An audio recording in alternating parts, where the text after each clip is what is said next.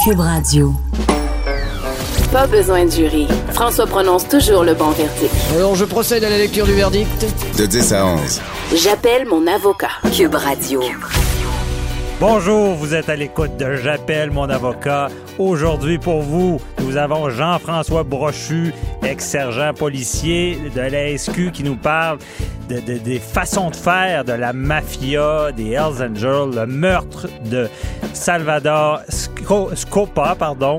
Ensuite de ça, euh, Richard Martineau vient nous parler, il, il- est en procès pour une histoire de diffamation. Quand les médias vont trop loin, euh, ça serait réglé. Donc, il vient nous en parler. Il y a Patrice Ouellette qui, euh, qui a le site 48 heures par jour, qui vient nous expliquer comment passer à travers une tempête. Parce qu'on le sait, dans le domaine juridique, on est des gestionnaires de tempête. Il nous explique tout ça. Et on commence avec euh, notre chroniqueur Jean-Paul Boilly. Euh, et là, on part d'un gros sujet, encore une fois. On va parler de l'UPAC, des sources journalistiques qui sont à la Cour suprême. Euh, tout ça est interrelié avec le procès de Nathalie Normando.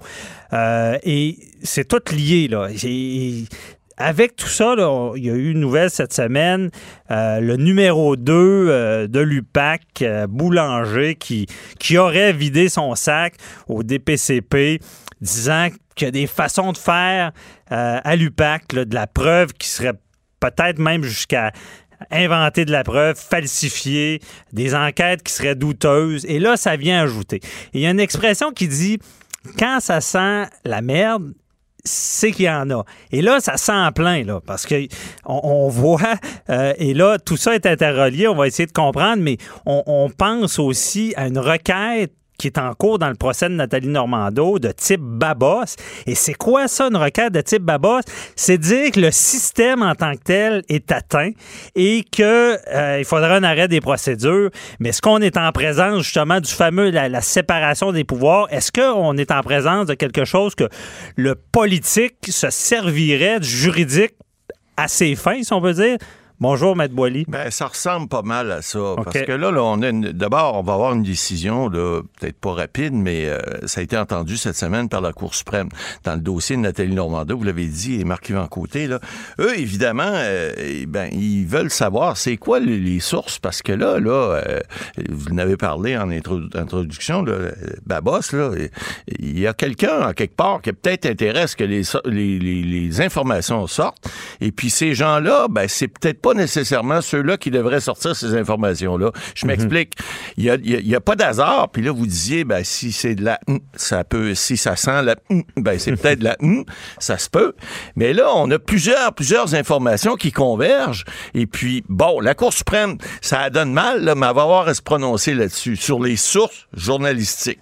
Ben parce que là, on se rappelle que les sources sont importantes dans le procès de Ouais. Nathalie Normando et Marc-Yvan Côté, Ben oui. dans le sens que La Rochelle, leur avocat, plaidait, disait le coulage, là, s'il vient d'un employé, c'est une chose. Mais, Mais ça, on montre les échelons Et voilà. de qui ça vient. Mais là, on, on refait le point. C'est sur pourquoi les sources journalistiques, c'est si important que ça soit confidentiel? Ben, c'est important parce que la liberté de la presse, évidemment, ce que la loi dit, la loi de la preuve a changé, c'est l'article 39 en 2017. C'est la, Chambre des communes qui a adopté à l'unanimité, parce que c'est rare, euh, euh, une, une- une loi, en fait, un projet de loi qui a été adopté sous forme de loi maintenant. On a changé la loi de la preuve. Puis là, on dit maintenant, tout ce qui, qui est transmis confidentiellement euh, à un journaliste euh, avec son engagement de pas divulguer son identité doit rester comme tel. Mais on a mis une bémol parce que là, dans le texte de loi, on dit qu'on on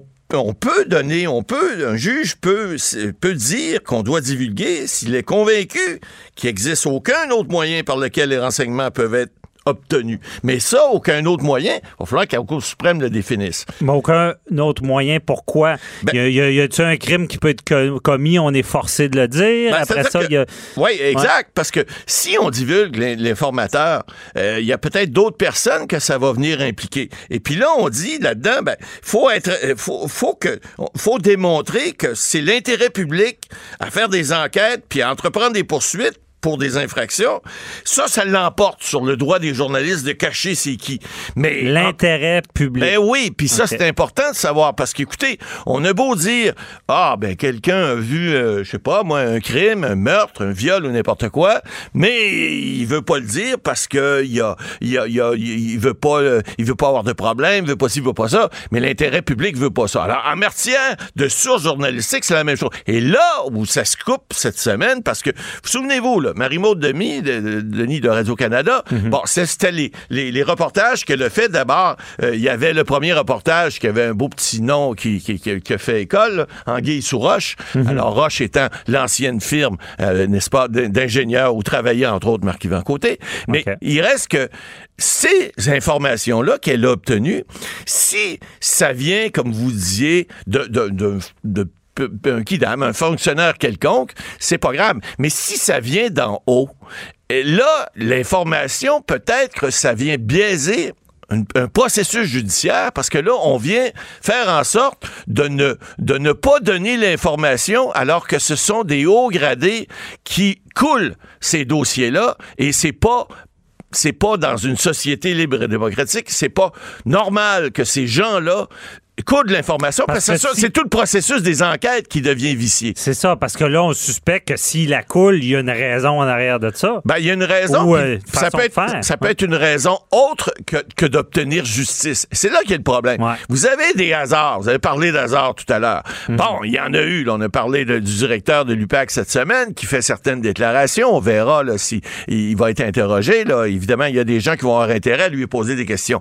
Mais regardez, là, euh, vous avez une démission du, grand patron de l'UPAC la journée des élections, le 1er octobre l'an dernier.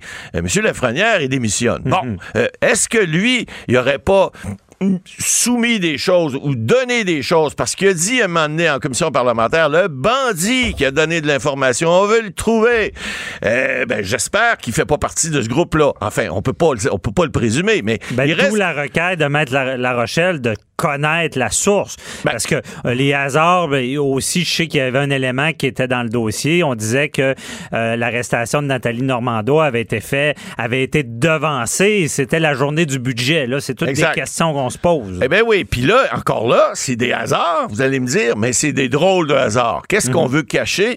Qu'est-ce qu'on veut montrer ou pas montrer? Qu'est-ce qu'on veut favoriser dans, dans le cadre d'un recours judiciaire? Et c'est là que, évidemment, la loi sur, sur la protection des sources journalistiques, oui, peut protéger les journalistes, mais il y a une limite. Il y a une limite parce que il y a peut-être des choses qu'on va apprendre qui vont faire en sorte que des procès qui ont eu lieu ou qui auraient lieu prochainement euh, vont être viciés parce que le processus démocratique euh, qui, qui, qui, dit que un accusé a droit à une défense pleine et entière, ben il va avoir été probablement euh, vicié, puis peut-être même plus que vicié, peut-être que la Cour suprême va dire non, non, non. On l'a vu dans d'autres cas. Là. La Cour suprême ne gêne pas. Là. Quand c'est antidémocratique et quand c'est à l'encontre des chartes des valeurs, etc., la Cour suprême ne se gêne jamais. Mm-hmm. Hein? Il y, a Duplessis qui disait que la Cour suprême penche toujours du même mais c'est pas vrai. elle, penche des, deux côtés, mais, elle penche en faveur de la démocratie. Oui, mais Maître Boily, Gros débat, pareil, parce que les sources journalistiques, ce qu'on comprend, c'est la liberté de presse.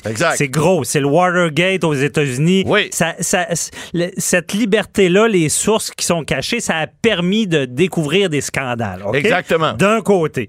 De l'autre côté, on dit, ben, la source, par contre, si c'est lié à quelque chose, ben, dans, dans, le cas de Nathalie Normando, une défense pleine et entière, et Marc Côté, c'est gros, c'est fort. Et euh, si c'est lié, exemple, on va plus loin, à un crime, puis il faut vraiment savoir c'est qui la source. Mais c'est quoi le dommage de dévoiler trop facilement des sources? Ben, si on dévoile trop facilement des sources, les sources, là, ben, ils voudront plus les donner, leur, les, indicateurs. Les gens qui dévoilent les choses, qui, ne, qui savent maintenant qu'ils pourront plus être, qui pourront plus être couverts, ben, la loi les protège, mais il y a une limite. Et si c'est cette limite-là est dépassée et que ces gens-là ne sont plus protégés, ben, il y a des gens, des fois, qui ont, ils ont, des, ils ont des mauvaises intentions dans la vie. Hein? Il y a des gens malveillants. Ça existe dans notre société. Ouais. Il y a peut-être des gens qui auront plus intérêt à, à- à dévoiler euh, les, les- les- les- les secrets qu'ils connaissent. Ils vont dire, ben non, la loi me protège plus. Alors, Ouais. c'est important que la loi soit maintenue, que la loi de la preuve euh, euh, respecte ça, mais c'est aussi important que la démocratie soit respectée et que les gens puissent savoir éventuellement. Et il y aura des formes. Probablement que la Cour suprême va venir encadrer ça en disant ça peut être ça peut être sous sous verrou, ça pourrait être euh, Ben, c'est ça, de je voulais façon- vous- ah, J'appelle euh, mon avocat, on a des solutions. On a Ça- toujours des solutions. Ça peut, ça pourrait être dévoilé seulement au juge public. et d'être Voilà. scellé. Ben, C'est-à-dire dévoiler au juge et dévoiler également à l'avocat de la défense, par exemple, qui pourrait faire sa défense pleine et entière. Mais évidemment, dévoiler au grand public, là, il y a le problème. Puis évidemment, lorsque quelqu'un sort quelque chose, l'autre veut le savoir. Alors, on l'a vécu là, dans l'histoire de la petite fille malheureuse qui est décédée à Granby. Il y a des gens qui sont, ils ont fait fi des ordonnances puis ont, sont allés sur Facebook. Alors, il y a des moyens de communication aujourd'hui qui sont énormes et malheureusement, ben, peut-être que les sources, ils vont être un peu plus tarés, ils voudront plus nécessairement divulguer ce qu'ils savent. C'est le Le scellé, il n'est pas toujours étanche. Il est pas toujours Mais si évident. c'est seulement le juge qui voit ça, il est obligé de le dire au parti. Exactement. Mais donc, c'est c'est pas, ça veut pas dire que ça va être ça la, la solution. Là. Ben non, parce que si on adopte d'un côté comme de l'autre, vous savez, le droit, c'est toujours logique, on le dit, Ouais. on le dit et on le redit, mais on peut pas dire d'un côté, on va protéger les sources nauseam, puis euh, il y aura pas rien qui va être divulgué, puis de l'autre côté, ben on pourra pas dire aux gens, il y a plus de, il y a plus de défense pleine et entière. Alors, il va falloir couper entre les deux, et je pense que le- la Cour suprême va certainement euh, trancher de façon à ce que ça soit logique, puis que ça soit applicable. Ben c'est ça. Puis c'est gros débat parce que c'est suite à une nouvelle loi dernièrement, qui est la loi sur la protection des sources journalistiques. Est-ce qu'on y fera fi? Est-ce qu'on va mettre la hache dans la loi? La Cour suprême a ce, po- ce pouvoir C'est elle qui a le dernier mot. La Ouais. Cour d'appel n'a pas voulu se prononcer. Elle a dit non. De toute façon, la Cour suprême va nous reviser. Alors, allez voir tout de suite en haut, puis nous, ben, on, on va, on va l'appliquer après. Boily, sont neufs? Ils sont neufs. Ne- Est-ce que neuf têtes va- valent mieux qu'une? Ou? Euh, neuf têtes sont pas toujours d'accord, mais effectivement, ça donne des bons débats. OK. Moi, je- j'ai confiance à la Cour suprême habituellement. Donc, merci beaucoup, euh, Boily, toujours suivre, euh, éclairant. à suivre. À suivre, c'est sûr qu'on se reparle de ce dossier-là parce que c'est complexe, c'est gros. Et euh, même pour notre système, il faut savoir ce qui s'est passé. Imaginez, c'est ceux qui enquêtent sur la corruption et là, on se rend compte qu'il y aurait peut-être. Il y aura des enquêtes sur les enquêteurs. Bon, c'est ça. Merci, bonne journée. Animateur et avocat, François-David Vernier. J'appelle mon avocat. Cube Radio. Autrement dit. On le sait, de nos jours, les médias sociaux, les médias en tant que tels, euh, des fois, il y en a qui franchissent la ligne. On en, a- déjà parlé. Ou est-ce que sur euh, les médias sociaux, il y en a qui déraillent? là? Et euh, j'avais reçu Richard Martineau. Il nous avait conté des histoires de, gens qui, qui durant le printemps érable, qui, des étudiants qui qui en était jusqu'à être menacé d'aller sur les terrasses, des choses comme ça. Des fois, on va loin. Et lui avait vécu une situation où est-ce qu'un média qui était, qui était allé à l'extrême, qui, qui avait mis une photo de lui, il va, il va nous l'expliquer, là, mais il avait mis une photo de lui euh, qui est décédé, puis tu sais, ça, ça avait pas de classe, puis il s'est dit à un moment donné, trop, c'est trop, la ligne est franchie, je prends des procédures. Mais des procédures, on le sait, c'est rarement pour faire de l'argent, c'est pour avoir justice, puis euh, je sais que dans son dossier, il avait demandé des excuses. C'est dire, regardez, vous êtes allé trop loin, reconnaissez-le, on prend des procédures, mais des fois, d'aller jusqu'au bout, c'est pas le but d'aller chercher des montants, c'est de régler ça, puis de, de, de, de remettre ça droite, si on peut dire. Donc, je suis avec euh, Richard Martineau. Euh, bon, bonjour, Richard. Salut. Salut. Euh, c'est ça, finalement, ben, tu étais supposé aller à procès avec tout ça et tu as pris la sage décision de, de, de régler ça. Là. Écoute, ça devait aller en procès le 15 mai. Je vais, je vais rappeler c'est quoi l'histoire. Oui, c'est bon. Il y avait un webzine radical, de gauche radicale. Je ne veux pas le nommer parce que c'est exactement ce qu'ils veulent, eux autres, c'est Ouais. avoir de la publicité. Tu sais. OK. C'est un webzine, une publication disponible sur Internet de gauche très radicale qui avait comme fait une notice écologique qui annonçait ma mort, puis ils s'en réjouissaient, puis pour eux, c'était une bonne nouvelle. Puis là, il y avait des caricatures. On voyait des chiens pisser Aïe, sur ma, ma pierre tombale. On voyait ma femme en pleurs avec mon cadavre dans ses bras. On voyait Dieu qui me recevait euh, au, paradis puis qui me jetait dans les poubelles. Sais, moi, là, j'ai commencé à écrire dans des magazines, j'étais très jeune. Écoute, mes premiers textes publiés, j'avais 18 ans. Mhm. Cet été, j'en ai 58, donc ça fait 40 ans que j'écris. Écoute, J'en ai reçu des insultes, il y a eu des caricatures. T'as quoi de dur? J'ai un coin de Dieu. Écoute, je me suis fait insulter, ridiculiser. J'ai jamais poursuivi, jamais, parce que je, je, je respecte la liberté d'expression. Puis je me mhm. dis, regarde, moi, c'est, des fois, j'ai des opinions très dures, puis il faut que j'accepte de me faire brasser. Mais tu sais, là, je trouvais que ça allait vraiment trop loin. Là, ça avait aucun maudit bon sens. Fait que j'avais approché des avocats. On avait intenté une poursuite. Et là, ça, c'était en novembre 2016 qu'on avait intenté une poursuite. Tu sais, ça a pris deux ans avant que je reçoive une lettre en disant, OK, le procès, c'est le 15 mai. Alors, c'est long. Mais. C'est long. Rappelle, parce que avant de prendre des procédures, tu leur as simplement demandé de s'excuser, puis de, retirer ça. Nous autres, on, a fait directement, on, est allé directement euh, en poursuite parce qu'on savait que ces gens-là ne voulaient rien savoir.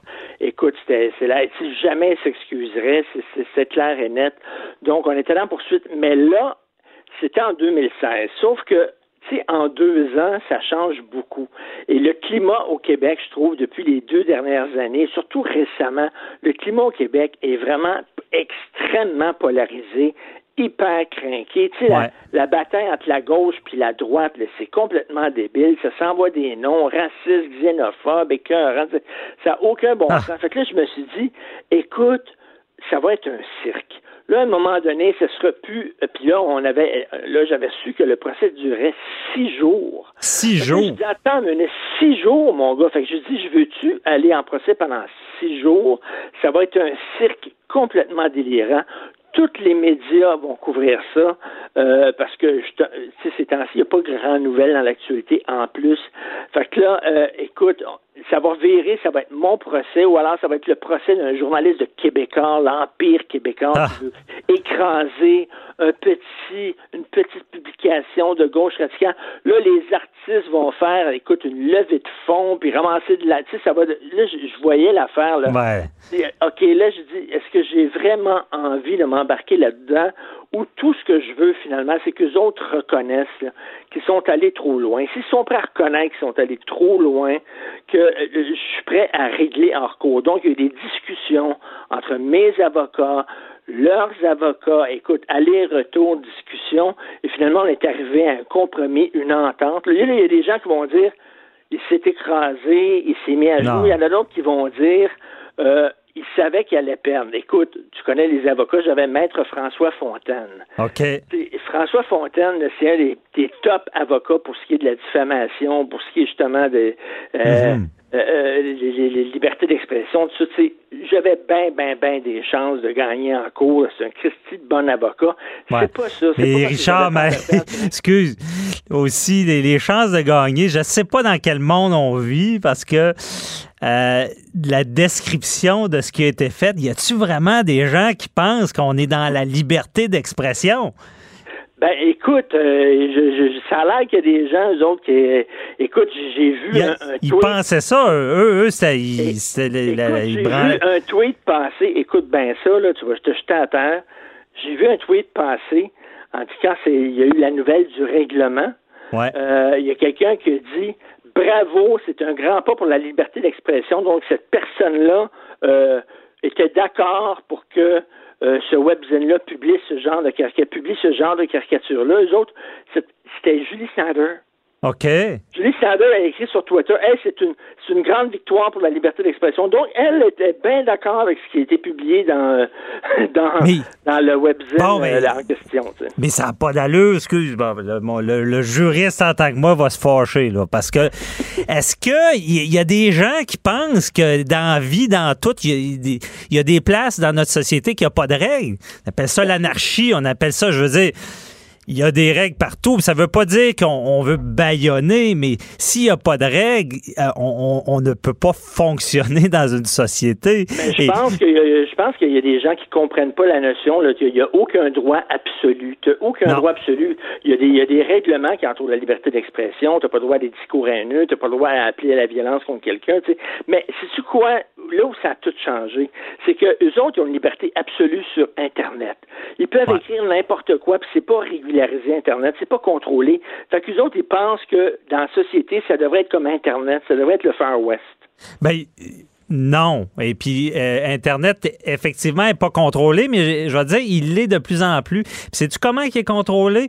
Euh, je sais pas si on entend le bruit. Là. À un moment donné, ça cogne, ça cogne à la porte, puis c'est la police. Parce que de plus en plus, les policiers sont avisés. Puis ce genre tu sais, le, le, propos, là, euh, ben, un, c'est sûr, là, c'est un média, on se dit, ben, c'est correct. Mais si c'était le gars dans son salon qui avait fait ce genre de caricature-là, c'est sûr que la police débarquait, là.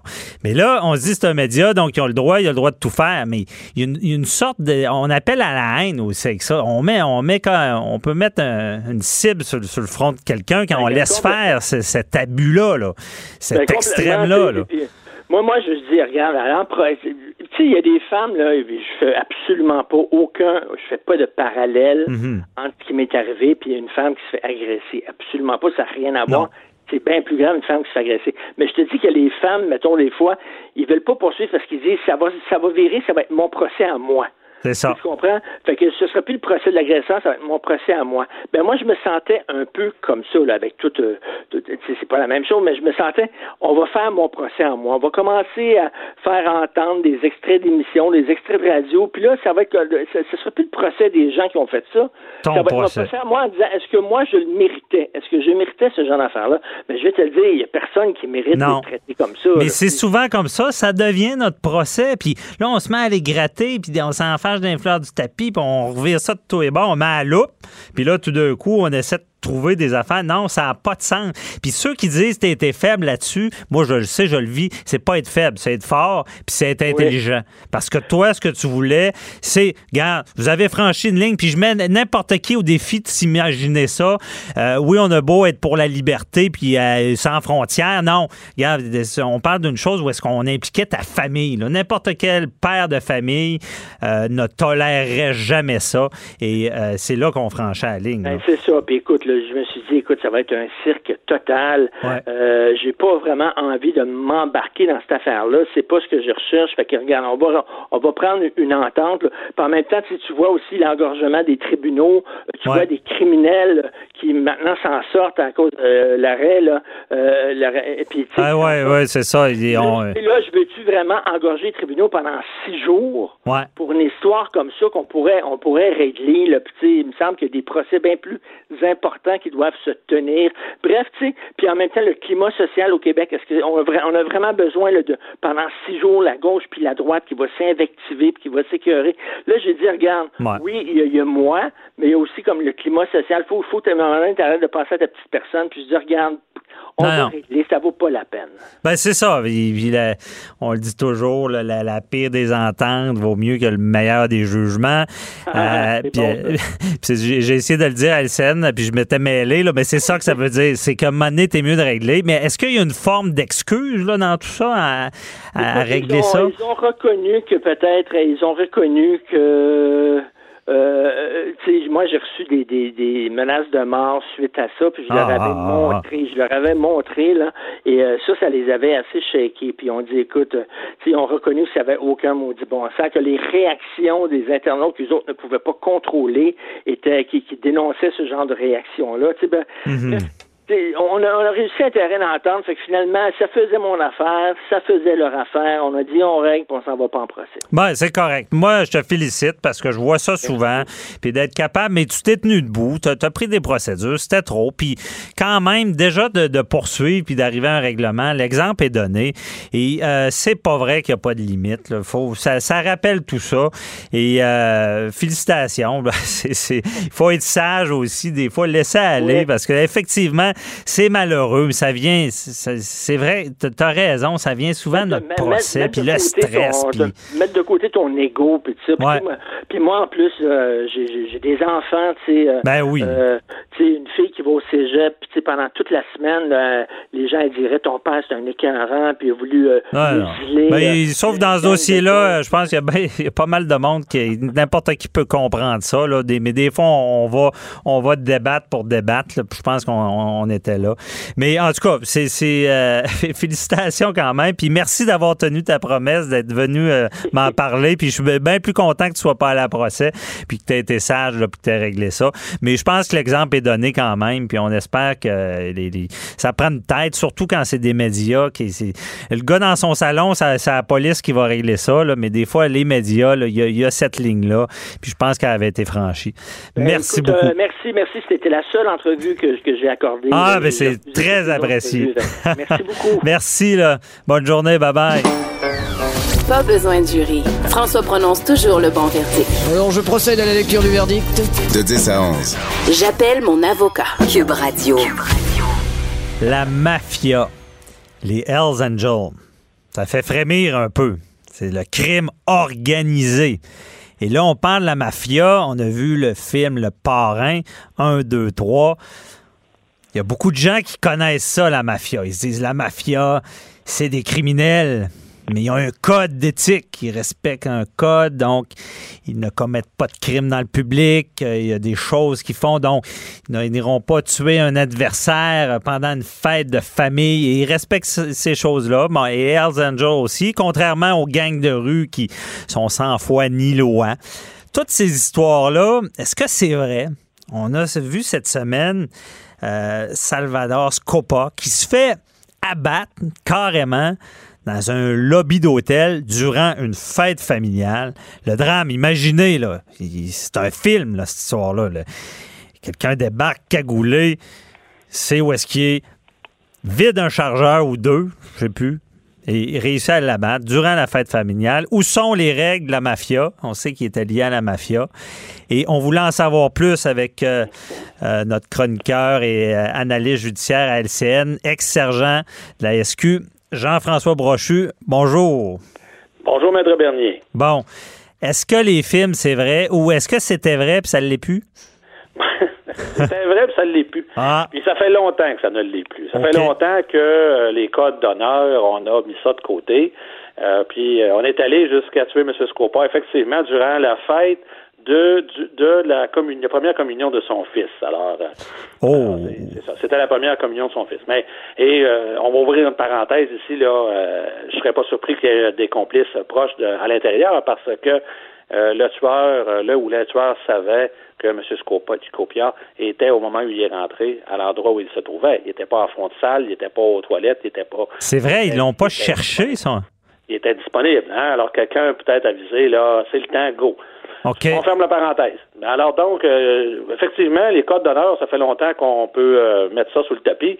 Euh, écoutez, je vous donnerai l'exemple du parrain, M. Cotroni, père, qui avait été assassiné assis dans son salon à l'arme longue devant sa femme et sa fille. Ah oui, à l'arme longue. Ah oui, à la carabine télescope. Là, hein, Donc, le, tueur est à l'extérieur de la maison, il est paisiblement assis avec sa famille. La balle, elle rentre à bonne place, c'est ça? C'est ça, c'est ça. Les Hells Angels ont procédé de cette façon-là euh, également durant la guerre des motards, euh, durant les années 90, là, en 94 à la 2000, 2003, là, 2001. Euh, les Hells Angels, dans un cas, là, ici à Québec, avaient procédé de la même façon à l'arme longue. les tueurs à gages bien connus, Gérald de Galan et Gérard Hubert, qu'on se souviendra, ont été arrêtés dans le projet Baladeur en 2006, si ma mémoire est exacte euh, n'ont pas hésité ou non plus à entrer dans des restaurants, dans des places publiques et pour abattre des Hells Angels ou des relations des Hells Angels. Par exemple, dans un restaurant ici bondé, euh, un autre restaurant euh, euh chinois, euh, la personne était assise avec sa conjointe et un couple d'amis. Alors, c'est pas quelque chose qui est récent, mais quand j'entends les gens me parler de code d'honneur, je peux vous dire une chose, que dans les homicides qu'on a vus depuis les années 90, on peut oublier ça. OK, ils prennent tous les moyens. Et là, la, paranoïa du criminel de dire euh, je veux pas de fenêtre ou euh, euh, je, suis prudent, c'est vrai, là. Il ben, peut se faire abattre n'importe quand, là. Hier, ben, M. Scopa le savait. M. Scopa le savait depuis longtemps. En 2017, il avait été même victime d'une tentative de meurtre. Il aurait été, selon les informations que le bureau d'enquête a eues, puis ça, je pense que c'est pas mal exact selon ce que j'ai de mon côté. Ouais. Il aurait euh, participé, M. Scopa, à différents homicides, enlèvements, euh, disparitions de personnalités importantes de la mafia montréalaise et euh, ses actions. Donc, euh, et comme on, et on, va employer le terme, là, la vengeance est un plat qui se mange froid, okay. particulièrement euh, chez dans la mafia italienne. Et donc, M. Scopa, parce que la différence, Maître Bernier, entre les criminels, en fait, les Hells Angels, les Hells Angels vont tuer, vont éliminer un concurrent, ils vont éliminer euh, pour l'argent, pour un territoire, pour okay. euh, pour euh, faire avancer leur leur. ce sont des hommes d'affaires, hein, veulent faire avancer leur business. Leur business. Ouais. Mais les Italiens vont faire la même chose, mais mais mais plus encore lorsqu'il s'agit de venger le meurtre d'un membre de la famille. Donc l'honneur, l'honneur est est là, est plus présent dans la mafia. Ou? Le, le, le, sentiment de famille, parce qu'on okay. est plus proche dans les familles, on est plus proche de, de, de, des familles que du côté des motards où on n'est pas là partout. Là. OK. Donc, on, il, peut y avoir un meurtre parce qu'on s'est fait attaquer, on réplique et c'est la famille, là, comme dans un film. Là. Voilà. Et dans le cas de M. Scopa, tout indique que c'est ça. Et ce sont okay. des crimes qui sont extrêmement difficiles à résoudre pour les policiers, je peux vous le dire. Pour oh, oui, bon... quelques-uns, là. Et euh, alors, je ne pas prêt de voir quelqu'un se faire arrêter là-dedans.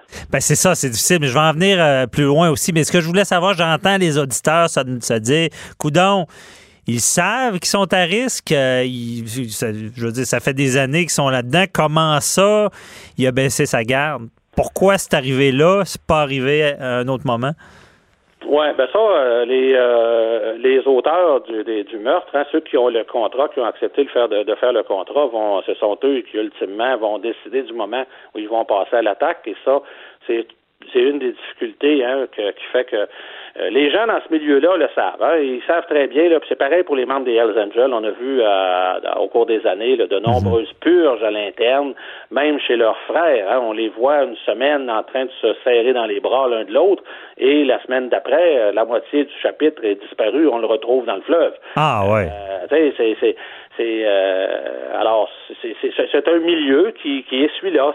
Oh, il y a des émissions, hein, on a vu des émissions de télévision qui qui les qui les qui les glorifient, mais euh, tant dans le monde de la mafia que dans le monde des Hells Angels, des moteurs criminalisés, ouais. euh, la, la, vie n'est pas toujours facile. Et la veste par balle, les vitres, les vitres teintées, les vitres anti-balles euh, sont de rigueur dans plusieurs cas, mais ça n'empêche pas, là, ultimement, quelqu'un d'attenter au jour de. Même si on porte une veste par balle, là, c'est, c'est pas ce n'est pas à toute épreuve. Il y a des techniques, mais est-ce que euh, tu penses que Money baisse leur garde, ils stannent puis ils disent bon, il arrivera ce qui arrivera? Ou? Ben pour des raisons qui leur appartiennent, parce que c'est pas des jaseux, hein.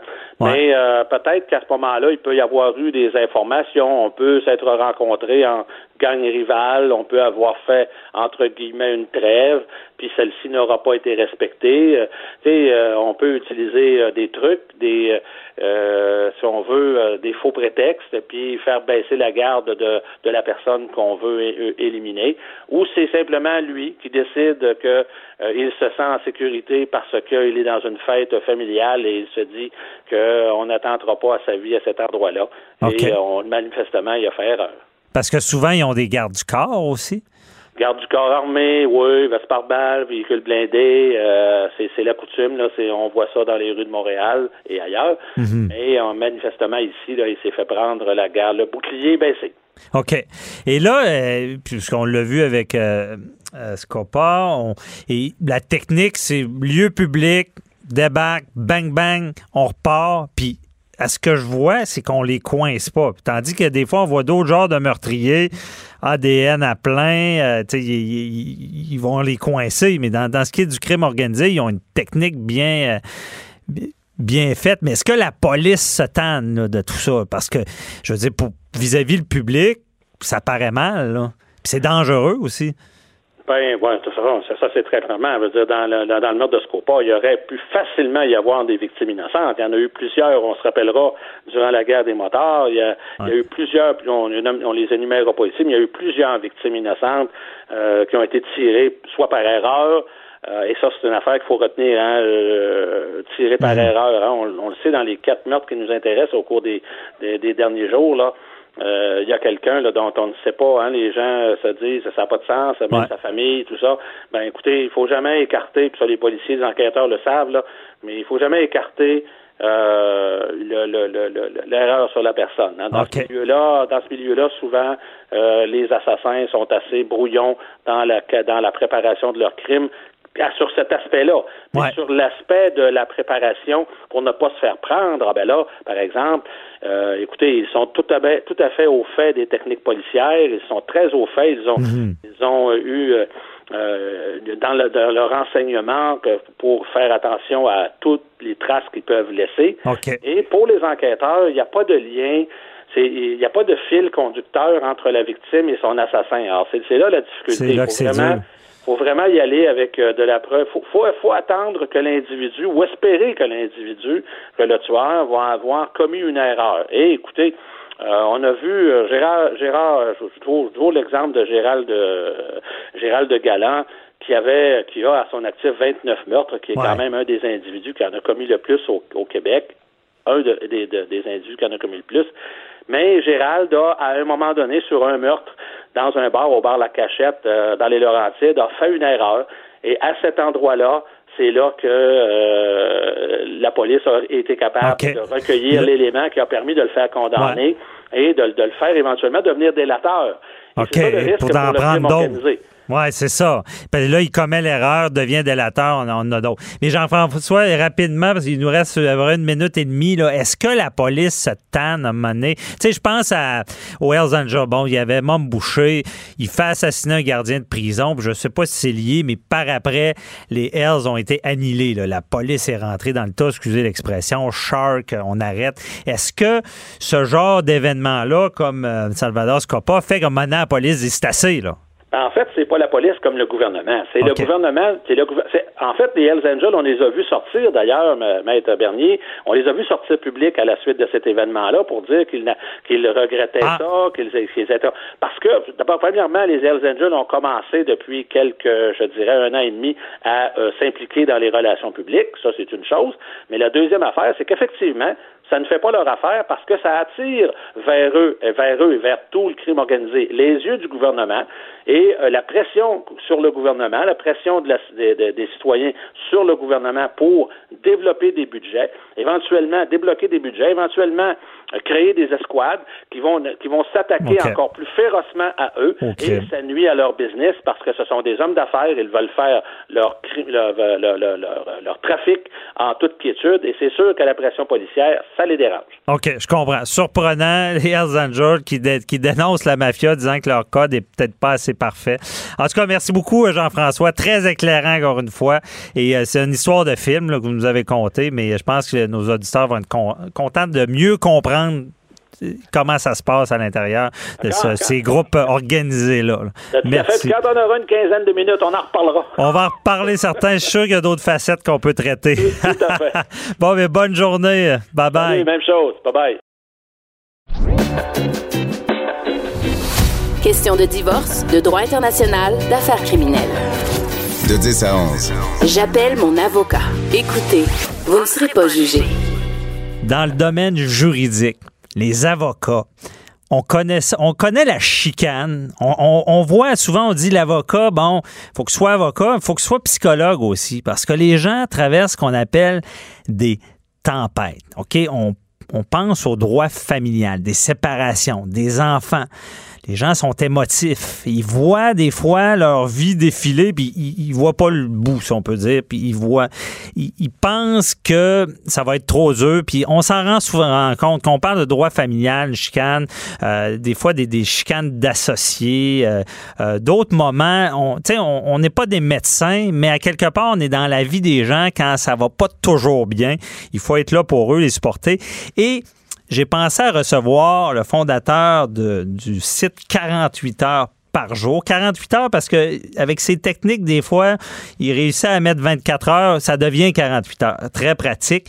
Euh, conférencier, expert en productivité et haute performance, Patrice Ouellette vient nous expliquer comment justement traverser une tempête sur le plan humain.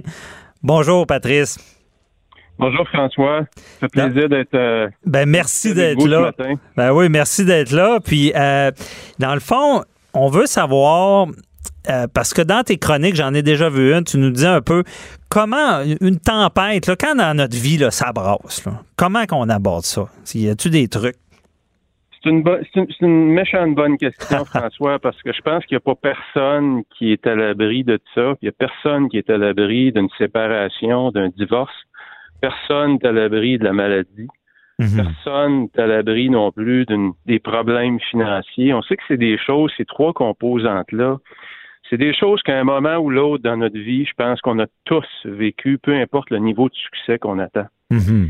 Puis le problème, c'est quand ces, événements-là nous viennent nous toucher au plus profond de nous autres mêmes, viennent nous ébranler, ben, le niveau d'émotion, comme on dit en bon québécois, il est dans le piton. Sur une échelle d'un à 10, ben là, on est à 10. Souvent, ce qui arrive, surtout en ce beau dimanche matin, puis demain matin, vous rentrez au travail, puis vous êtes pris dans cette tempête-là, ben c'est pratiquement assuré, votre problème va avoir un impact sur votre performance au travail. Et on fait quoi avec ça? Qu'est-ce mhm. qu'on fait? Parce que ça peut se répercuter un peu partout. On peut euh, subir un problème puis faire dérailler bien d'autres choses aussi. Absolument. Absolument. Puis c'est là qu'on tombe dans une spirale. je vous dirais la, la première chose que, écoutez, je pense que les conseils d'à peu près n'importe qui dans ça peuvent être bons. Les miennes sont basés, mes, mes conseils sont basés sur des faits vécus, mhm. des faits vécus de chefs d'entreprise qui avaient 350 employés. Des grosses garderies. J'en ai, vécu moi-même des tempêtes et j'ai vu énormément de gens qui travaillaient sous mes ordres qui en ont vécu. Alors, qu'est-ce qu'on fait avec ça? Demain matin, c'est lundi on rentre travailler, on est pris dans la tempête, on a de la difficulté à dormir, mhm. c'est dur à vivre, qu'est-ce qu'on fait? La première chose, François, qu'il faut accepter, c'est de partager notre épreuve. Et surtout, comme ça risque d'avoir un impact sur notre travail, la dernière chose qu'on voudrait pendant l'épreuve, oh. c'est perdre notre job. OK. La dernière chose qu'on veut. On veut pas que nos finances s'amplifient, qu'on amplifie des problèmes financiers. Donc, c'est de partager ce qu'on vit, que ce mhm. soit de la maladie, que ce soit un divorce, une séparation, avec notre employeur. Notre employeur, ça veut dire qui? Ça veut dire notre supérieur immédiat. C'est de demander une rencontre et de partager l'épreuve qu'on vit. OK. D'en parler, là. D'en parler, d'expliquer, de François, écoute, je vais peut-être avoir des problèmes de performance cette semaine ou ces temps-ci, je sais pas si tu as remarqué, je vis quelque chose de vraiment spécial à la maison avec mon conjoint, ma conjointe. C'est difficile, je dors mal, je voulais t'en faire part. Mm-hmm. Comment pensez-vous 99% des employeurs vont réagir? La plupart vont vous dire, y a-t-il quelque chose que je peux faire pour t'aider? OK. C'est ça, c'est ça qu'on veut. On veut avoir du support. On veut aller chercher un peu de réconfort si on garde tout ça sur nos épaules, comme souvent on a été éduqué à faire, hein, si tu as des problèmes à la maison, apporte pas ça au travail. Non, c'est vrai. Si tu as des problèmes au travail, apporte pas ça à la maison.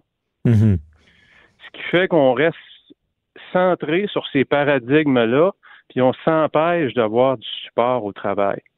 Et ce que ça demande, François, faire ça, ça demande absolument des gens d'avoir de la vulnérabilité, d'être vulnérable et authentique.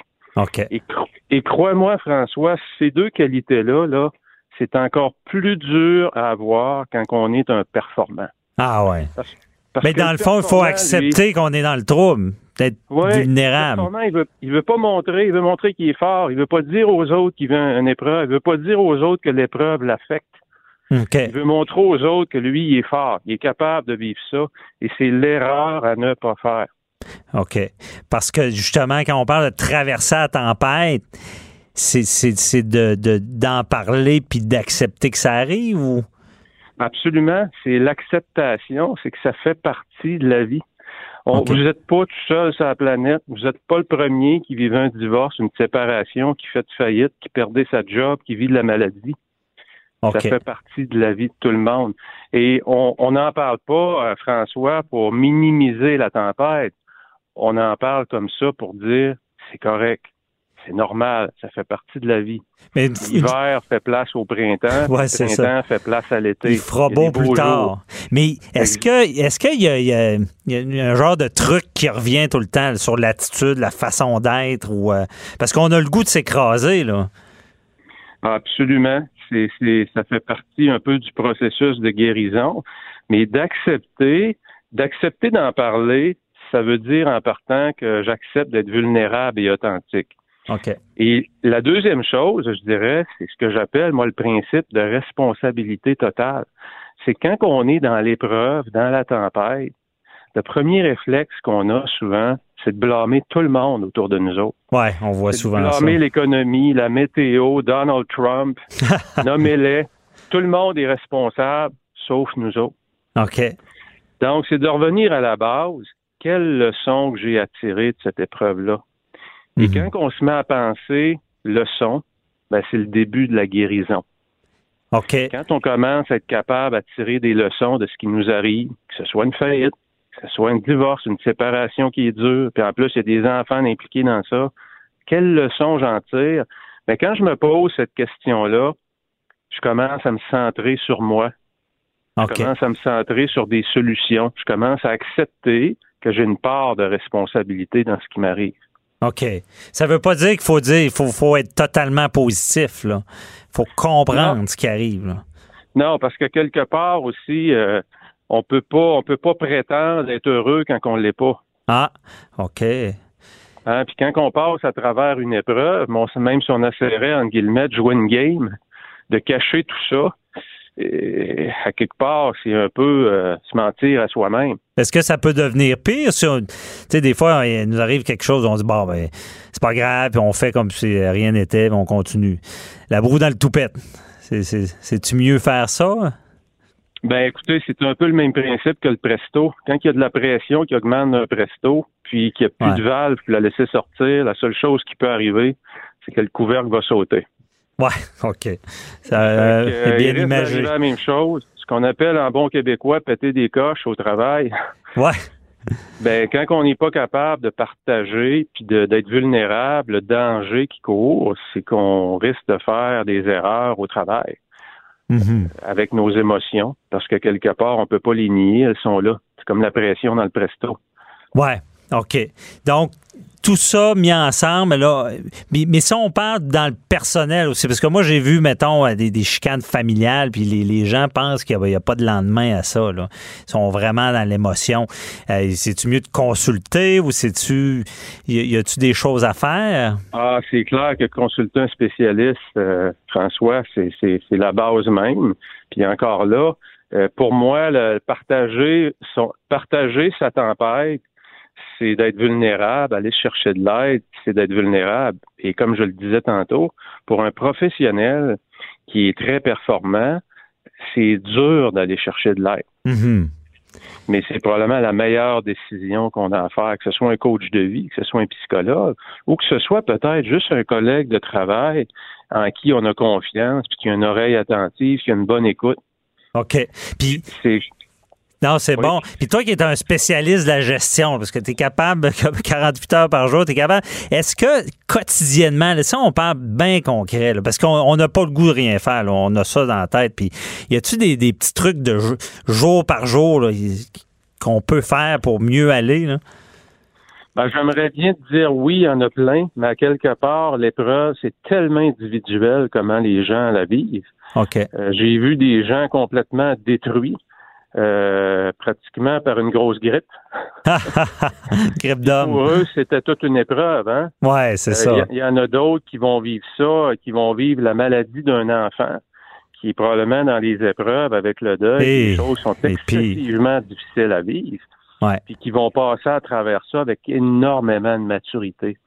Fait qu'il faut savoir s'écouter, il faut savoir accepter que chacun a un niveau de de- de- d'acceptation de, la douleur et de souffrance qui est très différent. OK. C'est pour ça que les, les, les, les trucs et les recettes faciles qui s'appliquent à tous, dans le cas d'une tempête, j'y crois pas vraiment.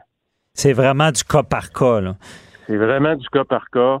C'est là qu'il faut savoir communiquer, puis aller chercher l'aide, surtout pas attendre, pas attendre trop. Ouais, non, c'est ça, parce que ça peut s'envenimer, tout ça.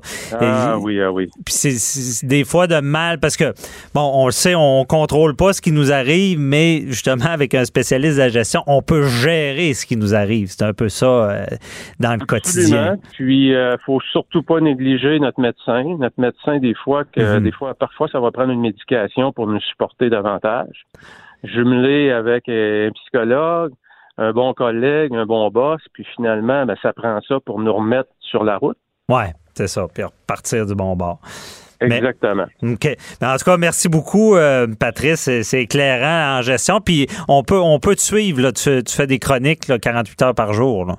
Oui, absolument. Que ce soit pour les gens, ce que j'appelle les leaders, les entrepreneurs qui, qui veulent demeurer dans haute performance, qui est loin d'être évident, mais ben, c'est ce que j'aime faire, c'est ma passion, euh, François. Ouais, c'est ça, de donner des trucs. Puis moi, je, je te suis, je m'en cacherai pas. Puis ça donne bien des, des, petits trucs. Là. Parce que des fois, on néglige euh, la gestion, c'est un art. Puis je pense que tu, nous, tu le montres bien. Donc, j'invite nos éditeurs à t'écouter avec 48 heures par jour. Il y a des, des clips vidéo. Là.